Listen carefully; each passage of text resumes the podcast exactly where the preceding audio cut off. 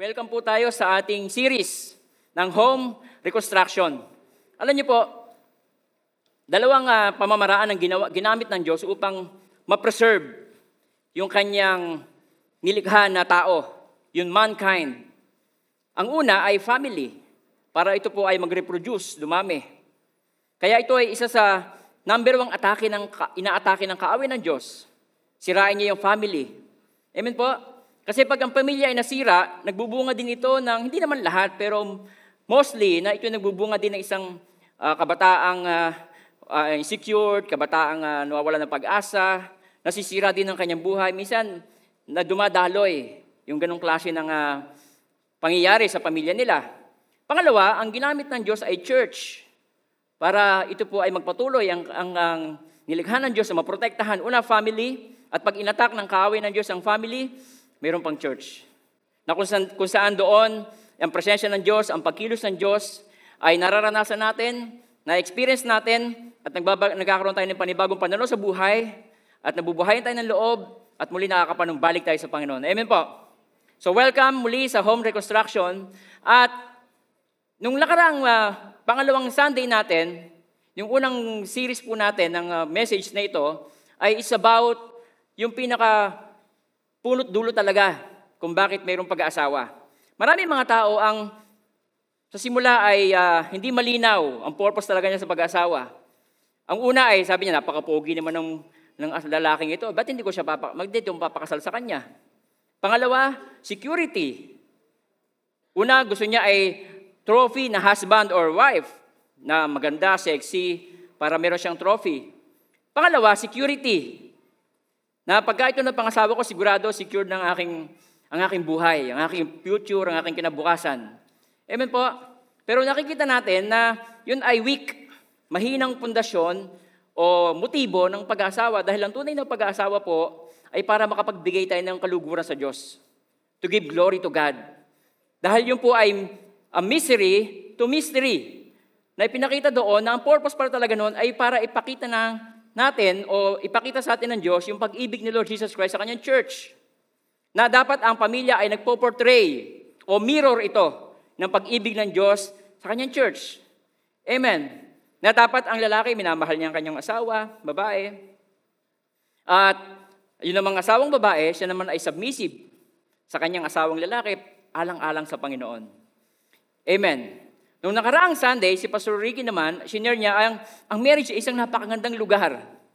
Na kung saan, yun ang ating sinfulness o yung ating tunay na pagkatao, makasalanan na pagkatao, ay doon talaga na-expose sa bahay. Sa church, napakadali nating maging worker ng church. Napakadali maging pastor. Meron ka lang sa ulong verse, mag-Amerikana ka lang, mag-preach ka lang, bumati ka lang sa mga tao, pastor ka na for two hours. Pero pagdating sa bahay, ibang usapan. Amen po. Madaling maging usher sa church. Madaling maging traffic enforcer sa church. Maging, madaling maging um, worshiper sa church. But pagdating sa bahay, doon na nagkakabistuhan. Pero alam nyo ba na ang tahanan ay isang napakagandang lugar kung saan mauhubog yung ating pagkatao. Na napakaganda na pagdating mo sa bahay, bagamat kilala ka ng asawa mong babae o asawa mong lalaki, ikaw ay nandun sa isang safe place na hindi ka niya i-condemn, na hindi ka niya i-chismis. Sa halip, tutulungan ka niya magbago. Amen po. Supposed to be, ang tahanan ay dapat ay ganun. Na ang babae at lalaki, meron talaga siyang problem dahil hindi tayo perfect. Walang mag-asawa na perfect. Isang lalaking per- imperfect at isang babaeng imperfect, pinagsasa- pinagsasama mo sa isang tahanan, anong resulta? Di ba? Siyempre, imperfect na marriage. Pero salamat na lamang dahil merong Diyos na sa ating kalagitnaan, yun na magtuturo sa ating lahat. Amen po, na kung saan tanggap ka ng asawa mo at willing kang ma-develop ang iyong character. Kaya ang marriage supposed to be is a safe place na kung saan malaya kang ipakita ang pagkatao mo, pero tutulungan ka niya magbago, magtutulungan tayo magbago. Amen mga kapatid. So, ngayong umaga, nandito po tayo sa ating topic na lifelong vows. Ang buhay may asawa po talaga, ito ay lifelong vows. Eh, pastor, ako naman po ay binata pa. Single pa lang po ako eh. Eh, nandito ka sa church ngayon. Alam mo, magandang makinig ka na rin mabuti. Dahil alam ko, nagnanasa ka rin mag-asawa. Eh po, ang iba nga po sa inyo, hindi na makaintay. Nag, uh, nine years old pa lang, nagme-makeup na, nakikilay na kagad, nag, uh, nagka-crop up na kagad. Pabebe na kagad sa school. Huh? Pagpunta sa school, ang hanap ay love life. Love life kagad, love life. Pabebe. Tapos ang grade niya, pababa. Amen. Now, tingnan po, sa mga single na nandito ngayon, huwag kang mainip. Dahil sa series natin, tatalakayin natin yung patungkol sa paano ka maging fruitful na single. Tingnan niyo po, sa Proverbs chapter 24, verse 27, wala po isa inyong mga outline. So kung ikaw ay single, tandaan mo to. Proverbs chapter 24, verse 27. Sa Tagalog, sa magandang balita, ihanda mo muna ang iyong bukid para meron kang tiyak na pagkakakitaan bago ka magtayo ng bahay at magtatag ng tahanan. Amen? So yun ang payo sa atin ng Bible. Ihanda mo muna ang iyong bukid para magkaroon ka ng tiyak na pagkakitaan kasi po, ang buhay may asawa, hindi lamang I love you, I love you. Ha, kakain pa rin kayo. Di ba? Hindi ka mabubusog ng I love you maghapon. Di ba? Hindi ka mabubusog nun. Hindi mo pwedeng ibayad sa ospital pag nagkasakit ang anak mo, yung mahalan nyo yung dalawa. Kailangan mo ng pera, kailangan mo ng pambayad ng Meralco, kailangan mo ng pambayad ng bills, kailangan mo ng pagkain. Amen po? Eh, preparation ay napakahalaga. Amen. Mga single, niya ba kayo? So, relax lang kayo, huwag kayo mainip. Eto, kaya inuna ko na kayo eh, kasi baka mainip kayo. Ihanda mo muna yung bukid para magkaroon ka ng tiyak na pagkakitaan bago ka magtayo ng bahay at magtatag ka ng tahanan. Amen, mga kapatid. Now, so umagang ito, yung aking isi-share sa inyo ay gusto kong simulan sa picture na to. Okay. Ano ang verse sa palagay nyo na pwede nating i-apply sa picture na yan? Anong verse sa Bible kaya? Okay, John 3.16. Anyone? Ano? Wala? Wala kayong alam na verse? Babalik ko kayo sa twins, kay Pastor Wabi. okay. Ang isang verse na pwede dyan ay nandun sa Matthew chapter 19, verse 6. Ang sabi doon, Therefore, what God has joined together, let no man separate. Nilikha na Diyos yung pusa, buo yun eh. Huwag niyo paghihiwalayin. so, ganun din po yan na ang marriage o ang buhay may asawa, yan po ay pinag-isa ng Diyos na hindi dapat paghihiwalayin ng tao. Kasi katulad ng pusa na yan, pag pinwersa mo yan paghiwalayin, yan ay madugo. Yan ay masakit. Kahit siyang pabuhay niyan, mauutas yan. Hilahin mo lang sa leeg eh. Amen? So, ganun din po, sinabi, sinasabi sa Bible, Therefore, what God has joined together, let no man separate. Of course, yung verse na yun, hindi yung para sa pusa. Ang teksto talaga ni Lord Jesus Christ, yung sa verse na yon ay patungkol doon yun sa married life, ang buhay may asawa. Amen po, na kapag yun ay sinira o pinaghiwalay ng tao, yun ay masakit, yun ay painful, yun ay pangit tingnan, yun ay madugo. Kaya, at marami yung mga hindi magagandang resulta nangyayari sa mga tao. Meron niyang bunga sa kanyang mga anak. Kaya, in the eyes of God, tayo ay pinag-isa ng Diyos. One flesh. Yung dalawa daw ay pinag-isa. Amen po. One creature. Hindi ito dapat paghiwalayin. Alam niyo po, sabi ng study, one of the list of the most traumatic event in any man's life ay yung paghihiwalay. Nakakaapekto yan sa kanyang pagkatao, sa kanyang pag-iisip, pati kung siya mga, mayroong mga anak, nakakaapekto yan sa kanila. Amen po, ang nakalulungkot, divorce o yung paghihiwalay is a growing trend all across the world. Ang mga tao ay naghihiwalay ng mas mabilis pa. Napakabilis na hindi mo iniisip na ganun na pala ang trend ngayon about sa annulment at saka sa divorce. Kasi sa Philippines, wala naman pong divorce. Meron dito legal separation at saka annulment. At yung iba naman, yung mga walang pera, kusa na lang sila naghihiwalay. Hindi na dinadaan sa process. Amen po. Pero hindi ng kalooban ng Diyos. Sabi po na isang Singaporean, one in three marriages in Singapore ends up with divorce. Tapos sabi naman po, one in two marriages in United States ends with divorce. So, napaka-importante na talakayin natin ito. At dito sa Pilipinas, hindi po tayo nagpapahuli. Amen. Tingnan niyo po, dito sa graph, tingnan natin yung graph. Noong 2001, yan po ang rate po natin ay 4,000. So kita natin 2002, 2003, naging 5,000, 6,000, 7,000, 8,000, hanggang one, ah, 12,000 noong 2014. So makikita natin, taon-taon, isang libo. Isang libo na isang libo. Yan yung record. Paano yung mga wala na lang pasapasabi, basta na lamang sila naghihiwalay? Ewan po. So hindi, ang Philippines ay hindi nagpapahuli sa ganon. 4,520 in 2001, pagdating ng 2014, 11,135. Yung na-census nila na naghihiwalay. Amen. Pag nahihirapan sa buhay may asawa, ang kanya kagad gustong gawin, maghiwalay, bumitaw. Di ba sabi ni Morissette, gusto ko nang bumitaw. Di ba? Ngunit ayaw pa ng puso. Kaya napakahalaga itong sa umagang ito ay alamin natin, dahil ang Diyos ang lumikha sa atin at sa Lord Jesus Christ ay may panukala ng marriage, alamin natin sa Kanya ang katuruan tungkol sa pag-aasawa. Amen po. Tingnan niyo po, tingnan natin dito sa Matthew chapter 19, verse 3 to 9. Abi po dyan, the Pharisees also came to him, testing him and saying to him, Is it lawful for a man to divorce his wife for just any reason? And he answered and said to them, Have you not heard that he who made them at the beginning made them male and female? So, si Lord Jesus Christ, mapapansin nyo, pag tinatanong nila si Lord Jesus Christ, hindi siya basta sumasagot ng yes and no. Directly.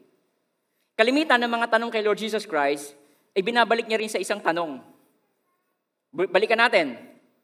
The Pharisees came to him, testing him and saying to him, Is it lawful for a man to divorce his wife for just any reason?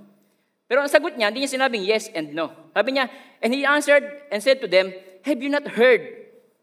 Hindi niyo ba nadinig? Ang kausap niya dyan ay mga Pharisee, mga Pariseo. Yun po yung may mga alam sa Bible. May mga alam to sa Old Testament. Ang pinopoint ni Lord Jesus Christ, minsan nagtatanong tayo sa Kanya, pero importante, basahin muna natin sa salita ng Panginoon. Bago tayo umaksyon, bago tayo kumilos.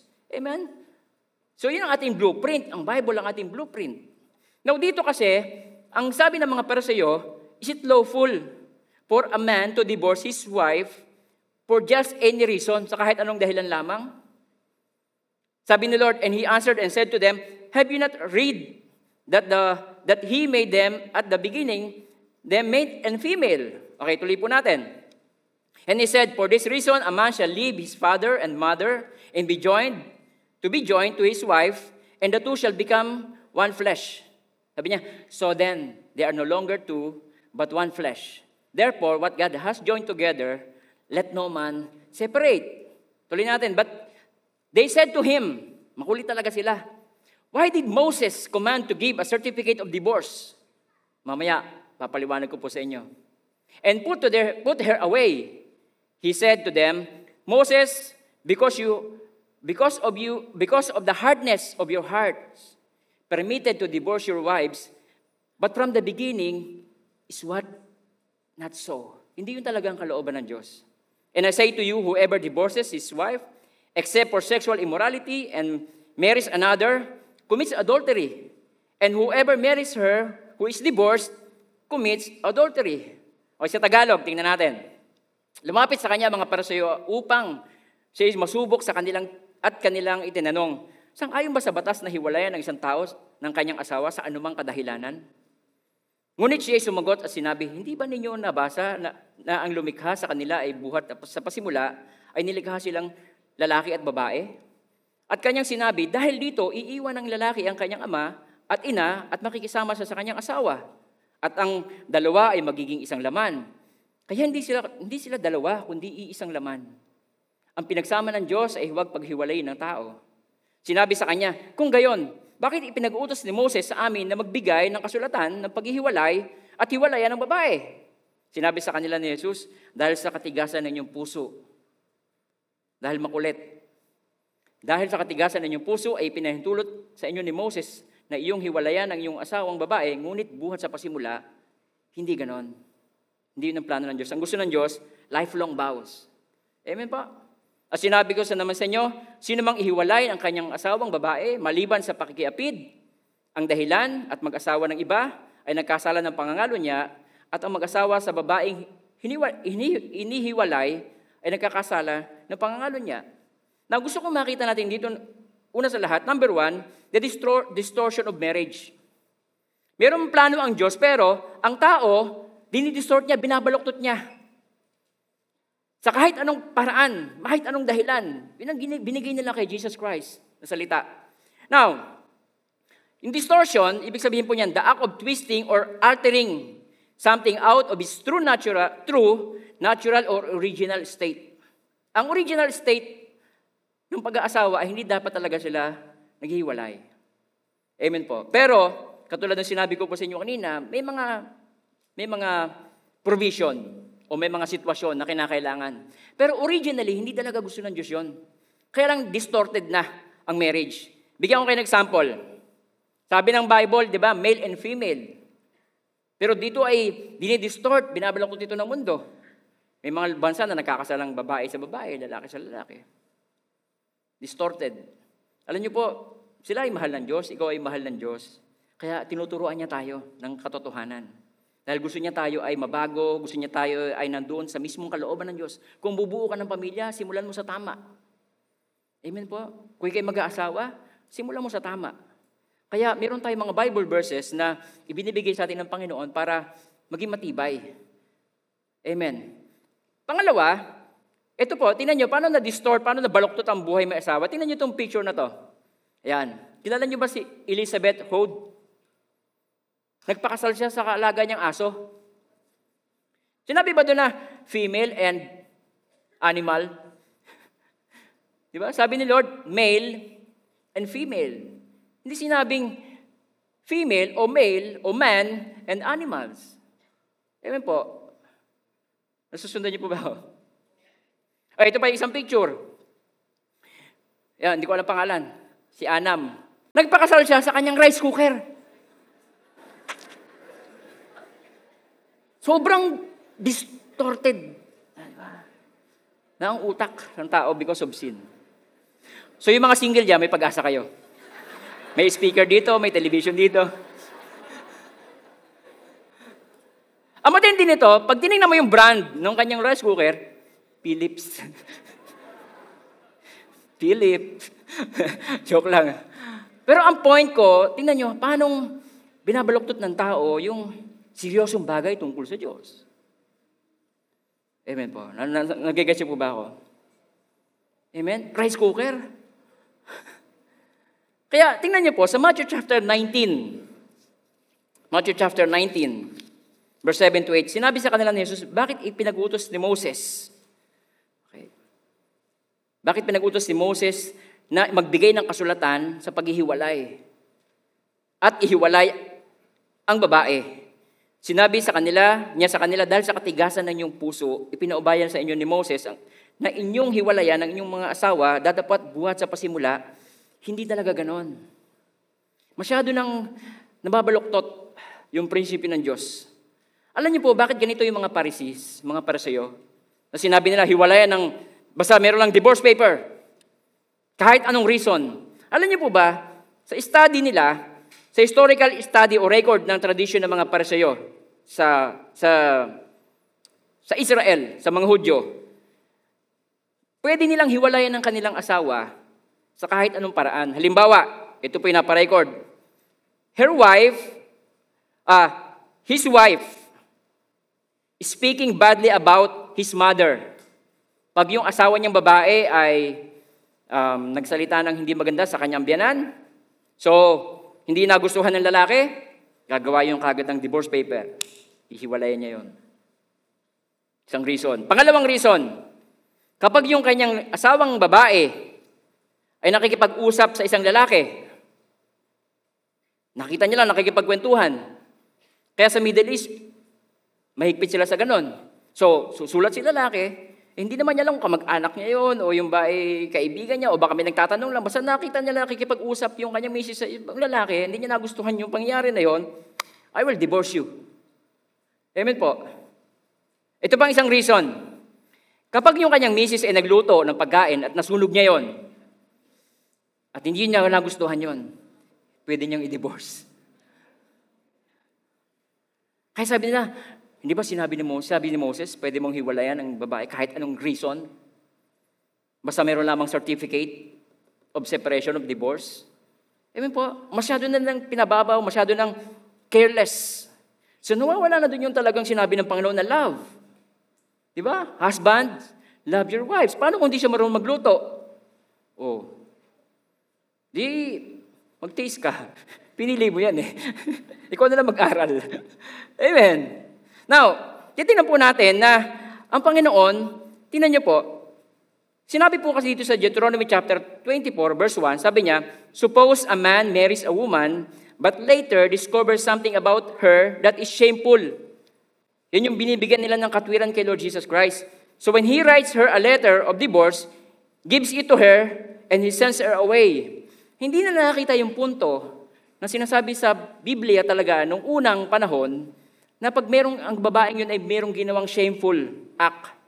O maaaring yun ay filthy act o dirty, marumi, mahalay, immoral.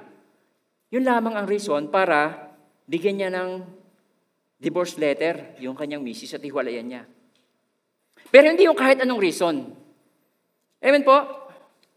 Now, maunawaan natin na gusto ni Lord Jesus Christ, bakit niya sabi niya, kung maari lang, hindi, hindi yung talaga ang gusto ko sa simula. Kaya lang matitigas ang inyong puso. Kaya merong divorce letter na pinabibigay si Moses noon para ang isang tao mag-isip talaga siya ng gusto bago niya gawin. Alam niyo po ba na sa Singapore, ang isang babae, pag siya ay nagdesisyon na magpa-abort, i-abort niya yung kanyang uh, sanggol sa kanya sinapupunan, ang government ay nire-require na yung babae na yon manood ng video tungkol sa abortion. Kung anong nangyayari sa babae, paano yung, yung, uh, yung, yung procedure, at kung anong nangyayaring kahindik-hindik doon sa fetus na nasa loob niya. Kaya yung ipinapanood sa kanila, hindi para i-encourage sila na magpa-abort, kundi para magkaroon sila na mag-isip sila ng mabuti sa kanilang gagawing desisyon. Na yung gagawin mong pag-abort, eh hindi yun basta-basta kasi buhay na yun nandun. Pagkatapos ganito ang mangyayari dyan, magkakalasug-lasug ang katawan niyan. Yan ay pinapanood sa kanila, nire-required. Para maaring ikaw ay babalik sa iyong senses at maaring magbago yung isip na hindi ka magpa-abort. Ganon din po yon sa gusto ng Panginoon. Hindi porket ayaw mo na sa Kanya, bibigyan mo siya ng divorce letter. Hindi. Kaya meron ganun po para mag-isip ka. Mag-isip tayo na Magpe-pray ka muna. Kasi pag yun ay hiniwalayan mo na at pag dumating yung time na namimiss mo yung kanyang pagiging sweet, maalalahanin sa iyo, uh, pinagtitiisan ka kahit na hindi ka naliligo, hinahalik-halikan ka pa rin, di ba? Kahit na sungit-sungit mo, pinagluluto ka pa rin niya ng, pag, ng uulam, pinaglalaba ka pa rin niya, pagdadating mo ay naasikaso ka niya, dahil pag namiss mo yon at nagawa mo na siya ng sulat ng divorce letter, hindi mo na pwedeng ibalik. Ang purpose nun para mag-isip ang tao. At least, pag-isipan niya mabuti bago niya gawin. Hindi yun talaga intended ng Diyos para matapos lang yung relationship. Amen po. Dahil hindi yun ang gusto ng Panginoon sa simula pa lang. Ang gusto ni Lord parang may consider mo.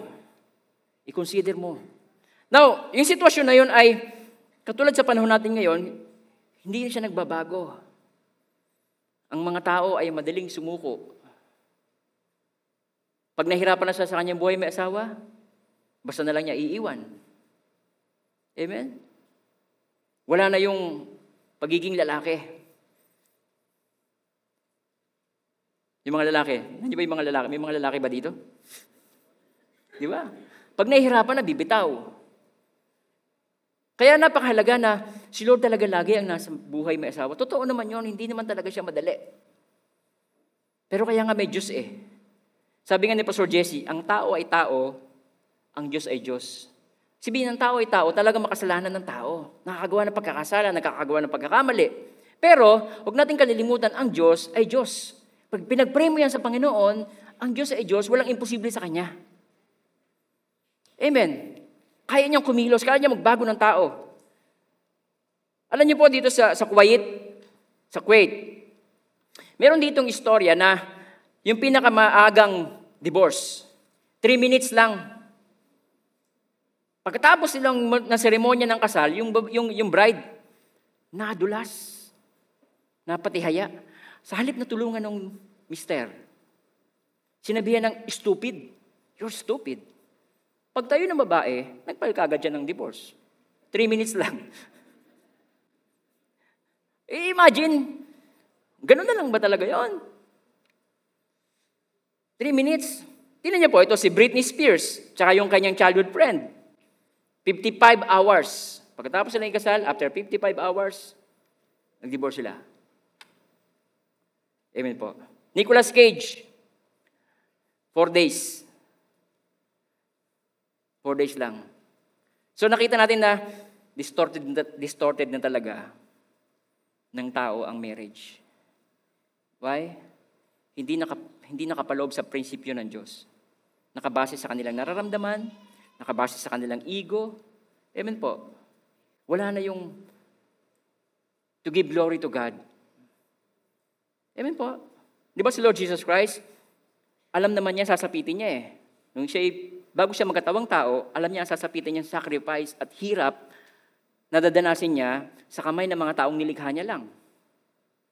Amen. Alam niyang paparusahan siya, alam niya itatatua siya ng kaibigan niya, alam niya maraming taong pinakain niya, pagkatapos dadating ang time, sisigaw sila na ipako si Jesus sa krus. Alam niya na dadating siya, dadating ang time na siya ay i-undervalue ng mga tao. Mas papahalagahan nilang palayain si Barabas kaysa kay Lord Jesus Christ. Kahit nga sa Garden of Gethsemane, eh, pinagpray niya. Sabi niya, Father, sabi niya, kung maaari lamang, ialis mo sa akin ang saro ng paghihirap na to. Dahil alam niya, hindi madali. Pero sabi niya, ngunit hindi ang kalooban mo ang mangyari. Hindi ang kalooban ko ang mangyari, kundi ang kalooban mo. Amen. So, meaning, pag ikaw ay mag-aasawa, kailangan, alam mo, sasapitin mo. At handa ka dapat doon. Amen po. Na ang love ay portrayal ng love ni Lord Jesus Christ sa kanyang wife, kanyang church. Binigay niya ang kanyang buhay para doon. Nag-sacrifice pa siya para doon. Amen po. So, mga nagpaplano magpakasal dyan, tutuloy niyo pa ba? Ay, yan, yan talaga ang tunay kong point. Yun talaga ang point ni Lord sa ating lahat. Na maging buhay sa atin, na hindi siya basta talaga ganun lang yon na pag ayaw niya na, na, nasabihan ka ng masakit ng asawa mo, hihiwalay mo siya. Pag di naman gusto ng luto niya, hihiwalay mo siya ng kahit anong kadahilanan. Basta mo na lamang hindi ka mag-show up.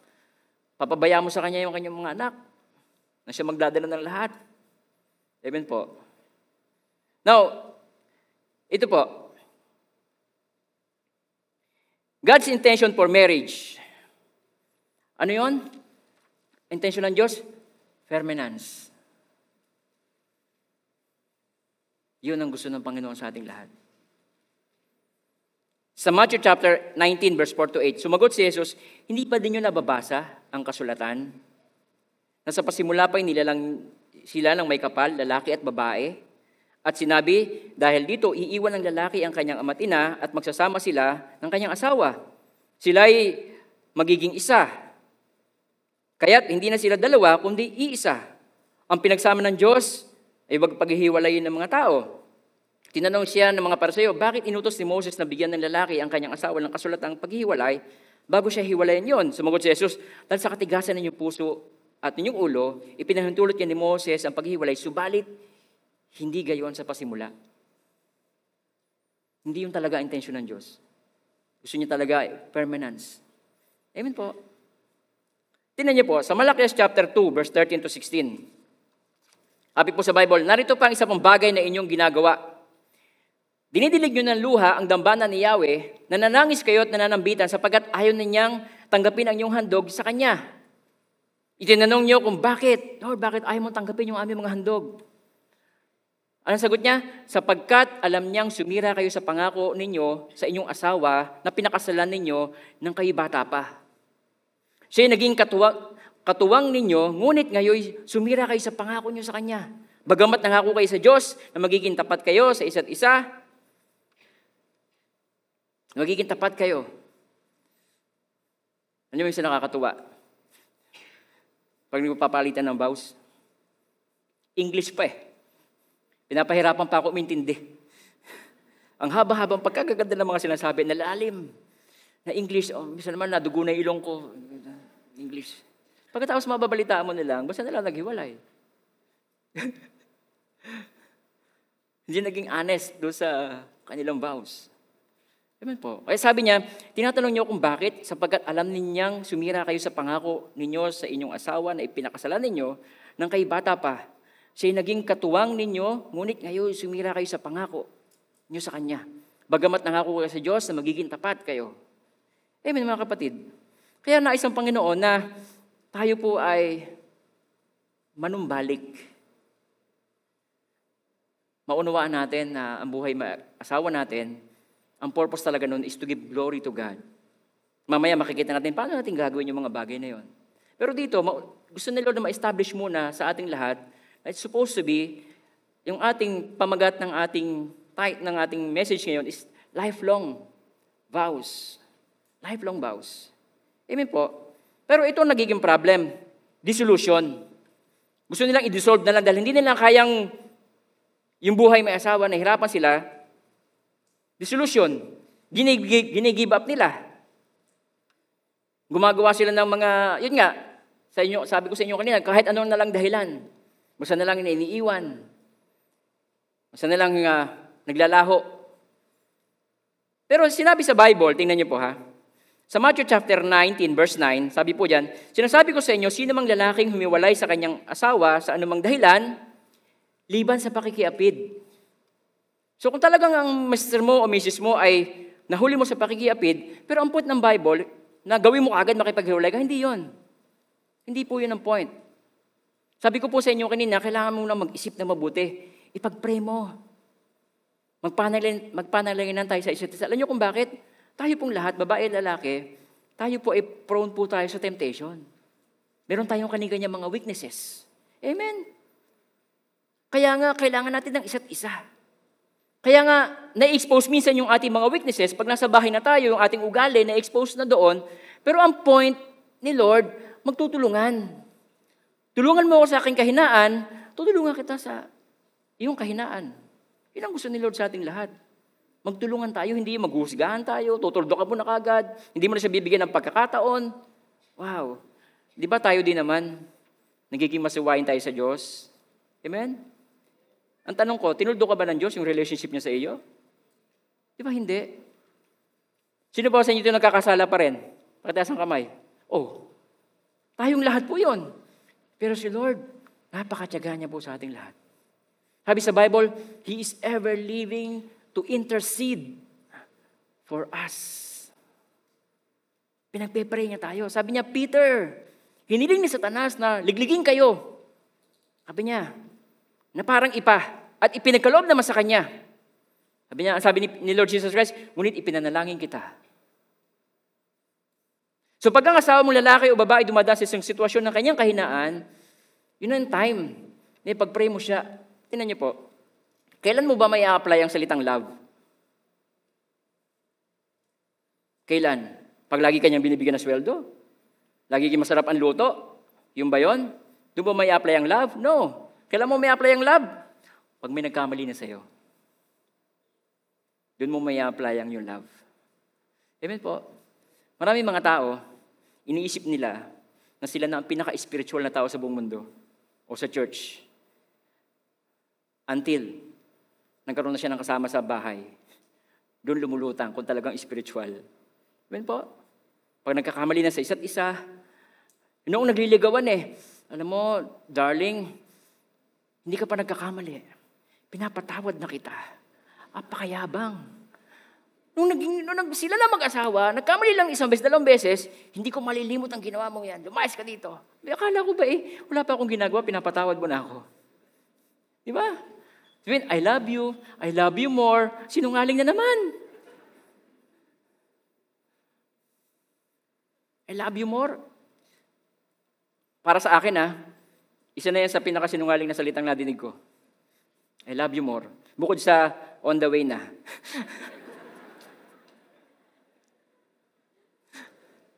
Kasi pag nagkamali na, wala na. Nagpa-pile up na yon. Papaalala pa yan sa iyo mula pa nung hindi ka pa pinapanganak. Nagiging historical. Amen po, mga kapatid. Pero dito, ang isang binigay ng Lord. Eh, kung talagang siya na nangaliwa, okay, yun ang reason. Pero ipag-pray mo muna, wag mo kagad basta i-give up. Marami pong testimony sa church, hindi lang sa STBC, at sa ibang mga churches pa, na totoong bumagsak sa pagkakasala ang Mrs. o Mister. Hindi lang naman po Mister, may Mrs. din. Pero hindi bumigay yung, yung babae o yung lalaki. Pinag-pray niya, pinag-pray niya, pinaglaban niya. Kasi yun, yun ang time na ang Mister niya o Mrs. niya ay may veil, na, na witchcraft. Amen po. Pero hindi niya ginib up eh. Pinag-pray pa rin niya eh. Sabi ko nga po sa inyo, ang tao ay tao, pero ang Diyos ay Diyos. So nakapanumbalik. Naging worker pa, naging pastor pa nga eh. Ang tao ay tao, pero ang Diyos ay Diyos. Merong magagawa ang Diyos. Amen? Palakpakan natin ang ating Panginoon. Tingnan niyo po. Ito pa ang isang um, pwede, pwedeng mangyari. Sa Romans chapter 7, verse 2 and 3. Halimbawa, ayon sa kautosan ng isang babae na sasakop ng kanyang asawa habang nabubuhay ito. Subalit kung ito'y mamatay, malaya ng babae sa mga tuntunin tungkol sa kanyang sa mga may asawa, sa makatuwid, ibig sabihin, pagka namatay ang mister mo, hindi pwede ka na mag-asawa uli. Pero meron yung ano, meron yung pero dito. Sa 1 Corinthians chapter 7 verse 39. Sabi po diyan, if a wife a wife is bound to her husband as long as he lives, but if her husband dies, she is free to be married to whom she wishes only in the Lord. Kailangan Christian. Kasi kung di Christian yan, edi madala ka naman, ano? Amen po. Kailangan mananampalataya. Amen po. So kung nabalo ka, pwede. Pwede kang mag-asawa. Pero pag pray mo mabuti na sana ay Christian na mabait. Ay ang problema, kakaunti na lang kami nila Pastor Jay, tsaka na Pastor Ricky. Taken na. Di ba? Kakaunti na lang kami, di kailangan mag, mag, magpanala, mag-fasting ka pa. Kasi si Pastor Jun, taken na din eh. Pastor Ricky, Pastor Arnold. Lalo si Pastor Arnold, pogi-pogi, di ba? Birthday boy yan, itong month na to. Binati nyo na ba si Pastor Arnold ang happy birthday? Siyempre, magmamana kami sa senior pastor namin, siyempre. Amen po. So, yung gusto ng Panginoon sa atin talaga is lifelong vows. Now, ito yung solution. Solution natin, work out ang pagsasama. Work out. Was basta i-give up. Amen po. I-work out. I-apply natin ang godly principle. Example, 1 Peter chapter 3, verse 1 and 2. Sabi po dyan, Wives, in the same way, be submissive to your husbands, so that if any of them do not believe the word, may be won over without words by the behavior of their wives when they see the purity and reverence of your life. Tingnan natin sa Tagalog. Tagalogin natin yan hanggang verse 4. Verse 4. 1 Peter chapter 3 verse 1 hanggang verse 4. Sabi po niyan, kayo mga babae, pasakop kayo sa inyong asawa. So magpasakop. Alam niyo po ba na talaga po kayo mga babae, nilikha talaga kayo ng Diyos na kakaiba kaysa sa amin. Kami, galing lang kami sa alabok eh. Di ba? Kaya mapapasin nyo kami mga lalaki, okay na sa amin yung maramihan kuko. Di ba? Dalawang beses, dalawang beses sa linggo maligo. Doon kami galing eh, sa alabok. Di ba? Kaya unawain nyo na lang kami. I mean, samantalang kayo, yung mga babae, galing na kayo sa finished project na. Sa mga lalaki na. Di ba?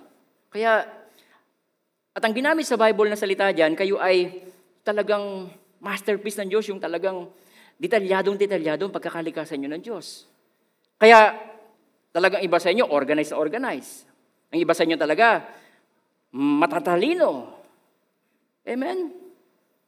Talagang karespe-respeto. Kaya lang, minsan yung ating pagiging sobrang talino, sobrang um, advanced mag-isip, minsan kumakawala.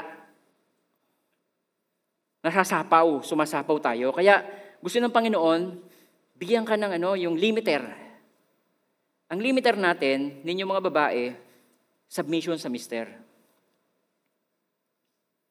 Malaki ang malaki ang respect namin sa mga babae. Dahil matata- misis ko matalino talaga sa akin yun eh. Talaga matalino, misis ko. Magaling siya sa pagpaplano, pero may limiter yung submission sa asawang lalaki. Para kay Lord. Sabi niyo nga po yan, para kay Lord. Kayo mga babae, pasakop kayo sa inyo inyong asawa, at kung hindi pa naniniwala sa salita ng Diyos, ang sino man sa kanila, mahikayat din silang musumampalataya dahil sa inyong magagandang asal.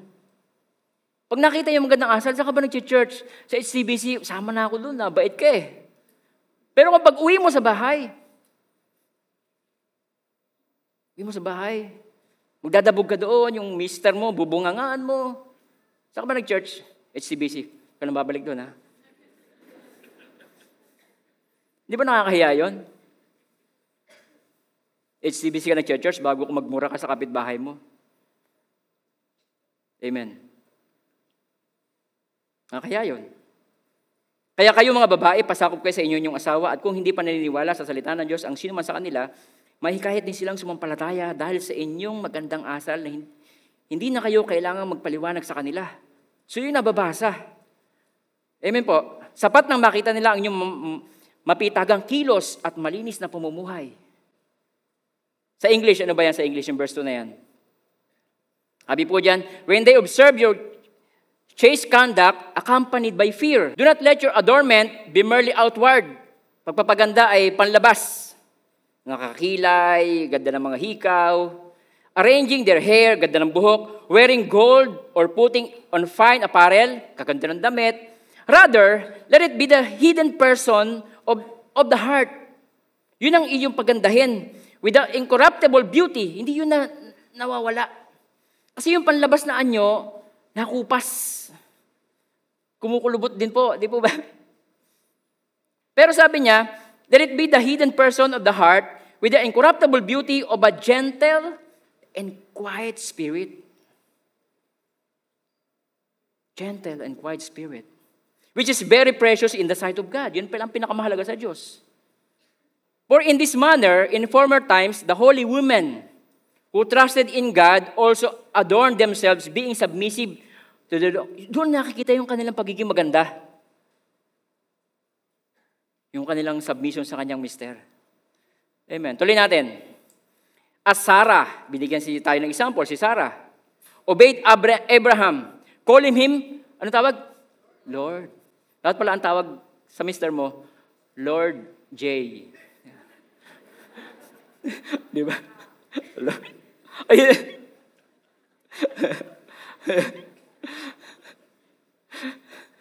Small letter naman eh. Then point, yung submission. Whose daughter you are if you do good and are not afraid with the terror. Tinan niya po si Sarah, sabi ng Diyos kay Abraham, Abraham, iwanan mo yung iyong mga kamag-anak. Dadaling kita sa lupang ituturo ko sa iyo. Wala namang binigay na address. Sabi ni Abraham, Sarah, pinapaalis tayo ni Lord dito. Saan tayo pupunta? Wala sinabi si Lord. Ang sabi ni Sarah, okay. Hindi sinabing, teka muna, teka muna. Si Lord ba talaga nakausap mo? Malapit ba yun sa SM? Malapit ba yun sa magagandang school? Oh. Malapit ba yun sa SNR? May internet ba doon? Makakapag-Shopee ako, makakapag Walang ganun eh. Yung kanyang submission, nandun. Pero, inonor naman ng Diyos sa kanyang submission. Why? Ginamit siyang example. Si Sarah. Obeyed Abraham calling him Lord, whose daughters you are, you are if you do good and are not afraid of any terror. Amen po mga kapatid. Kaya apply yung principle ng Diyos para ma-work out natin yung ating buhay may asawa. Amen. Now, sa Proverbs chapter 14 verse 1. The wise woman builds her house. Tumutulong siya sa kanyang asawang lalaki na buuin ang kanyang pamilya. But the foolish woman tears it down with own her own hands. Siya mismo ang sumisira. Paano mo sisirain ng misis ang kanyang pamilya? Sirain mo lang yung protocol eh. Sira na yun eh. Kaya napakahalaga si misis Sumusunod siya sa prinsipyo ng Diyos, and then yung kanyang mga anak, tinitrain niya ng submission. Na pinupoint niya lagi na si daddy, na si papa, si tatay, ang may huling say. Minsan magpapaalam yung anak, Ma, sasabihin nung, nung, ng nanay, ah, ng anak, Ma, pupunta ako sa classmate ko, din ako matutulog. Piniyagan ni Mrs., hindi mo na sinasabi sa tatay. Tapos sinabi ni, No, saan pupunta anak mo? Eh, nagpaalam sa akin, um, hindi ka sasabihin ng, miss, ng tatay niya, anak, saan ka ba pupunta? Mag-i-sleep over ako sa classmate ko. Ha? Ay, hindi po pwede. Sabi ng misis, pinayagan ko na yan. Eh di sinisira mo yung tahanan ninyo. Amen. Pag sinabi ng anak, ma, gusto ko matulog sa classmate ko, paalam ka kay daddy. Pag hindi pumayag si daddy, wala tayong magagawa. Si daddy ang leader ng bahay. Amen? Nandiyan po ba kayo mga nanay? Baka mamaya, yan friend yun ako sa Facebook. The wise woman builds her house, but the foolish woman tears it down with her own hands. Kaya ayaw ng Panginoon. Kaya napakahalaga kung gusto mo na may paraan naman eh. Sabi ko nga po sa inyo kanina, ang tao ay tao, ang Diyos ay Diyos. Ipag-pray mo yung mister mo. Lord, totoo po Lord, wala akong tiwala sa asawa ko. O maaari mas mataas ang pinag-aralan mo sa kanya. Pero Lord, nagtitiwala ako sa iyo. Bigyan niyo po ng wisdom ang aking mister. Pag-pray mo siya, nabigyan siya ni Lord ng wisdom. Kasi meron kang faith. Faith yung pinag-uusapan. Pag may tiwala ka, sabi sa Bible, ang umaasa sa Diyos, hindi nabibigo. So bibigyan ni Lord, igagayad ng Diyos ang mister mo para siya ay bigyan ni Lord ng wisdom. Eh gustong gusto mo yung mister mo maging spiritual leader ng family. Ayaw mo naman payagang umatin sa katatayan. mo, gusto ko yung asawa ko maging spiritual leader namin. Yakagi mo sa katatayan. And pag hindi kasi yun na masada, wala kaming kakainin bukas. O di wala kang faith. Tapos i-expect mo na maging spiritual leader ang asawa mo. Ayaw mong payagang umatid ng care group, ayaw mong umatid ng katatayan, ayaw mong umatid ng mga seminars, ng mga retreat. Paano siya magiging spiritual leader? Amen. A wise woman builds her house, but the foolish woman tears it down with her own hands. Ibig sabihin, siya nagkukontrol. Amen po mga kapatid. Nandiyan po po ba kayo? Now, ang point, be accepting but not tolerating. Tanggap mo yung kahinaan ng asawa mo, wala po yun sa inyong outline, pakisulat. Kagabi lang po yan lumabas doon sa aming um, couples care group na sinare sa amin ni Danilo. Kaya ni-invite namin ka sa care group po, couples. Nalabas ang wisdom ng Diyos doon. Hindi ako nag-preach nito kahapon. Pag, pag nagpagamit kasi sa Diyos, dadaloy kanya ng wisdom. Ay, yung misis niya eh, nung una-una walang tiwala sa kanyang mister eh. Pero ngayon, yun ang naglilid sa amin sa, sa couples. Pag-pray mo, mister mo. Ang tao ay tao, may limitasyon. Pero, ang Diyos ay Diyos. May magagawa ang Panginoon. Accepting, but not tolerating. So, yung istorya na to, gagamitin ko na, kahit di ako nagpaalam. Sorry po. For 25 years, yung kanyang mister, meron siyang bisyo, nagyoyosi. Pero ni minsan, hindi, niya, hindi siya ninag, hindi niya ninag yung asawa niya. Salip, pinagpe-pray niya, minomotivate niya para magbago, na makakasamayan sa iyo. Nakalaya. Amen po, ipag-pray. Huwag mo kasang basta bibitawan. Ipag-pray mo na ilid ng Panginoon. Ikaw maging example ng submission sa iyong family. Amen mga kapatid. Imo-motivate mo sila. Imo-motivate mo. Now, dito naman po tayo sa mga lalaki. Ephesians chapter 5 verse 25. Mga lalaki, ibigin ninyo inyong asawa gaya ng pag-ibig ni Kristo sa iglesia, sa church. Inihandog niya ang kanyang buhay para dito. Ano ang point? Kailangan mo mag-sacrifice, lalaki. Ikaw ang leader, ikaw ang provision, ikaw magpo-provide, ikaw magpo-protect sa iyong tahanan. Hindi ka pet. Alam niyo ba yung pet? Merong babae sumali doon sa paligsahan, di ba? Yung paunahan ng pagsasagot, yung baser. Anong alaga sa bahay ang pahiga-higa lang? Nagsisimula sa letter A. Pagpindot, asawa. Anong asawa? Eh yung asawa ko, yung hayop kong asawa, pahiga-higa lang sa bahay eh. Hindi aso. Di ba yung aso pahiga-higa sa bahay? Alagang hayop eh. Ay, yung hayop kong asawa, pahiga-higa lang. Diba po? So meaning, sacrifice. Si Lord Jesus Christ sa Matthew, Mark chapter 10, Verse 45. Mark 10, 45. Tahan niyo po, For even the Son of Man, the Lord Jesus Christ, did not come to, to be served. To be served, but to serve. And give His life a ransom for many. Ano na sacrifice mo sa iyong family, sa iyong asawa? Ano mga bagay na ginibap mo na? Bawa, kailangan niya ng sapatos na maganda. Eh, wala kang pera. Pagbili mo yung sapatos mo. Para meron siya. Yun ang sacrifice. Hindi sacrifice yun kung walang bagay na mahalaga sa iyo na ililet go mo. Tama? Yung time mo sa schedule nyo ng uh, magagala kayo ng tropa mo, ay may lagnat ang misis mo eh. Eto, binigyan ka na may gamot na niya. Inimig mo na, three times a day ha. Oh, ilakad kami. Asan ang sacrifice doon? Ewan po. Mga mister. Sacrifice. Si Lord Jesus Christ, kahit siya Diyos, hindi siya naging bossing. Siya naging bossing. Nag-serve siya. Matindi na iniala niya yung kanyang buhay para sa kanyang bride. Tayo yon. Amen. So tayo din po, tanggapin natin yung kahinaan ng ating mga misis, tulungan natin sila sa kanilang kahinaan. Sila ay mga weak vessel, sabi sa Bible, dahil babae sila. Meron silang limitation physically. Pero tulungan mo sila. Tayo. Kaya mas malaki ang mga muscle ng mga lalaki. Amen po. Kaya mas malalaki ang mga kamay. Kasi para to protect, para tulungan sila. Amen po. Nasaan na ba kayo? Susunod, accepting and carrying out your responsibility. Oh.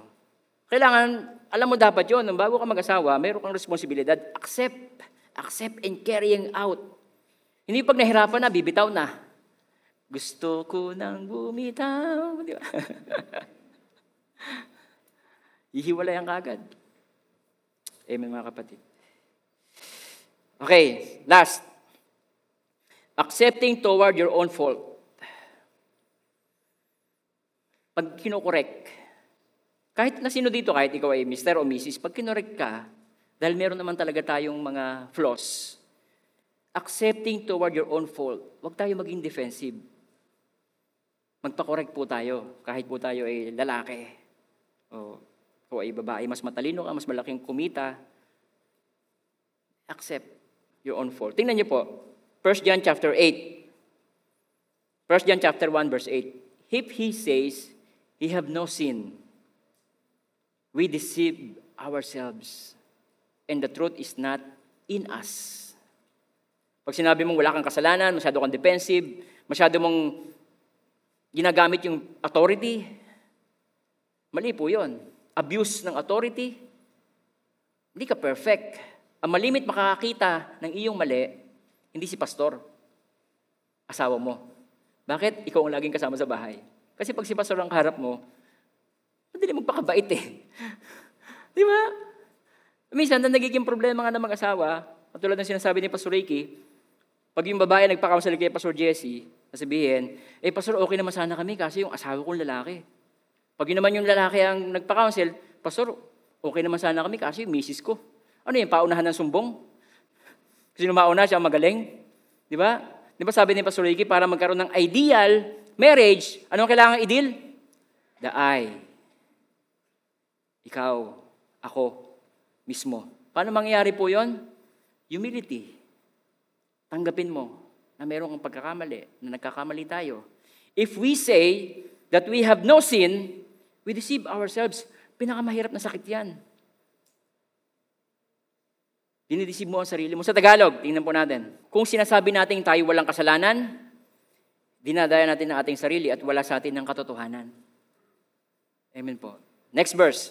Sabi po dyan, kung ipapahayag, mag-agree ka, mag-humble down ka, o nga, ganun niya ako.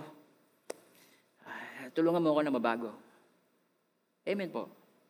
Kung ipapahayag natin ang ating mga kasalanan, maasahan nating ipapatawad sa atin ng Diyos ang mga ito, hindi lang niya tayo patatawarin, tutulungan pa niya tayong ma-deliver. Pagtagumpayan, lilinisin niya tayo sa lahat ng ating kasamaan sapagkat siya'y matuwid. Tutulungan niya tayo. Ang kailangan lang nagsisimula lang yon, kababa ang loob. Tulungan niya tayo. Amen, mga kapatid. So, nandiyan pa po ba kayo? Na kung maring iniisip mo na, Pastor, ako po ay nasa isang, isang hindi magandang pagsasama o isang hindi magandang buhay may asawa. Huwag nating kalilimutan ang sinabi ng Diyos sa Bible, For all things work together for good to those who love God. Pag sinabing all things, good and bad, Magkasama po yon. Ang purpose ng Diyos doon, tayo po ay i-develop ng Diyos yung ating character. Amen po, hubugin tayo ng Diyos para tayo mabago. Natatandaan niyo po na yung butterfly, magandang butterfly, di ba saan siya nagsisimula? Pangit na uod, nakadiring uod. Tapos mababalot pa siya ng, nagiging kukun pa siya. Nasa darkness siya. Pero dadating ang time, pag siya na-develop, isang magandang butterfly. Amen. Ganon din po ang buhay natin. May mga time, dark times ng, ng buhay, relationship natin sa ating pamilya, hindi maganda. Pero nagtitiwala ako sa Panginoon, sabi niya sa Bible, sa Philippians chapter 1 verse 6, sabi niya, natitiyak ko sa inyo na mabubuting bagay na pinasimulan sa inyo ng Diyos, ay kanyang lulubusin hanggang sa pababalik ng ating Panginoon sa Kristo. Amen po? May pag-asa tayong lahat sa Panginoon. Amen. Palakpakan natin ang ating Panginoon. Thank you, Lord. So, ang point, i-allow natin na yung principle ng Diyos ang ating apply sa ating mga buhay. Gusto ni Lord, sabi niya, ako'y naparito upang ang tupa ay magkaroon ng buhay, isang buhay na ganap at kasiyasiyang buhay. Nagsisimula ng lahat ng iyon, sabi doon sa Psalms 127, verse 1, Unless the Lord builds the house, they labor in vain. Who builds, kahit anong pagsisikap mo, kung wala ang Diyos sa buhay, bali wala ang lahat. Hindi lamang po yan sa buhay may asawa, kahit sa buhay mo ngayon mismo personal. Kailangan mo ang Panginoon. At ang Diyos, hindi naman siya malayo. Sabi sa Bible sa Romans chapter 10 verse 9, kung ipapahayag na yung labi na sa Jesus ay Panginoon at mananalig ka ng buong puso na siya muling binuhay ng Diyos, maliligtas ka. Ang Diyos ay hindi malayo. Siya ay malapit sa atin. Actually, siya ay kasama natin. Ang kailangan lang natin gawin, i-acknowledge natin siya sa ating buhay. I-acknowledge mo siya sa iyong buhay. Sumagang ito upang magsimula siyang maghari sa ating buhay at sa ating pamilya. Kasi sabi nga po sa Bible, unless the Lord builds the house, they labor in vain who builds it. Unless the Lord guards, guards the city, the watchman stays awake in vain. So ayaw ni Lord na lahat ng ating effort ay mawalan ng saysay, mawalan ng kabuluhan. Amen? Kaya nagsisimula lahat ng yon pag inalaw mo si Lord na maghari sa iyong puso. Tayo po ay manalangin. Sabihin mo, panalangin ito, Panginoong Yesus, mahabang panahon, pinapatakbo ko ang aking buhay sa sarili kong prinsipyo. Lord Jesus, sa umaga pong ito, sinusurrender ko po ang aking pamilya, ang aking pagkatao sa iyo. Lord Jesus, tinatanggap ko po kayo bilang Panginoon at Hari, tagapagligtas ng buhay ko. Pagharian niyo po ako. Maraming salamat po. In Jesus' name, Amen. Amen. Tanggapin niyo po ang mga pagpapalang ito. Now may the Lord God bless you and keep you. And may His face so shine to each and every one of you. His countenance be upon you and bring you peace. In the name of the Father, and of the Son, and of the Holy Spirit. In Jesus' name. Amen. Amen.